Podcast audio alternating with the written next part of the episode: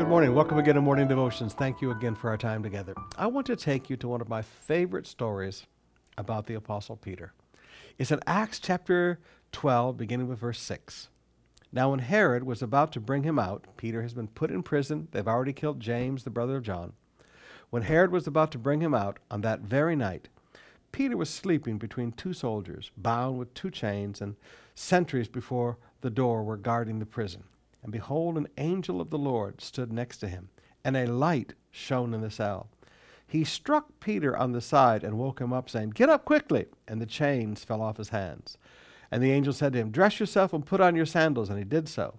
And he said to him, Wrap your cloak around you and follow me. And he went out and followed him. Now you say, Well, Pastor, why is that your favorite story about Peter? Because it shows that we can all change. Let me say that again. It shows we can all change and grow. Peter cried out in the boat, Lord, don't you care if we drown? Jesus was sound asleep in the, in the ship. Peter and the others were afraid of the storm. Now, here's Peter in prison just a few years later, not, not that long, maybe a year, year and a half later, and he's spiritually grown. And now, one of the other apostles has just been killed, and it pleased the Jews, so Herod's going to do it again. So now he brings Peter in. And just before he brings him out to kill him, Peter's sound asleep.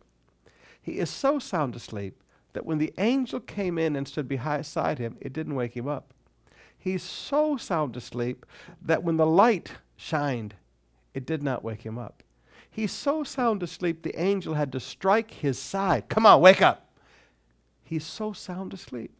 He learned the rest of faith. Now, brothers and sisters, we all go through things in life where we're afraid of things. And we say things that we wish later we hadn't said. But then, as God continues to perfect the good work He began in us, we grow. And one day we stand in the middle of a crisis and we realize, I'm not afraid anymore. You have grown in your faith. You have grown in your walk with God. You have grown in your trust with God. And now you stand there in the face of a storm, sound asleep. Just like Peter, you have learned the rest of faith.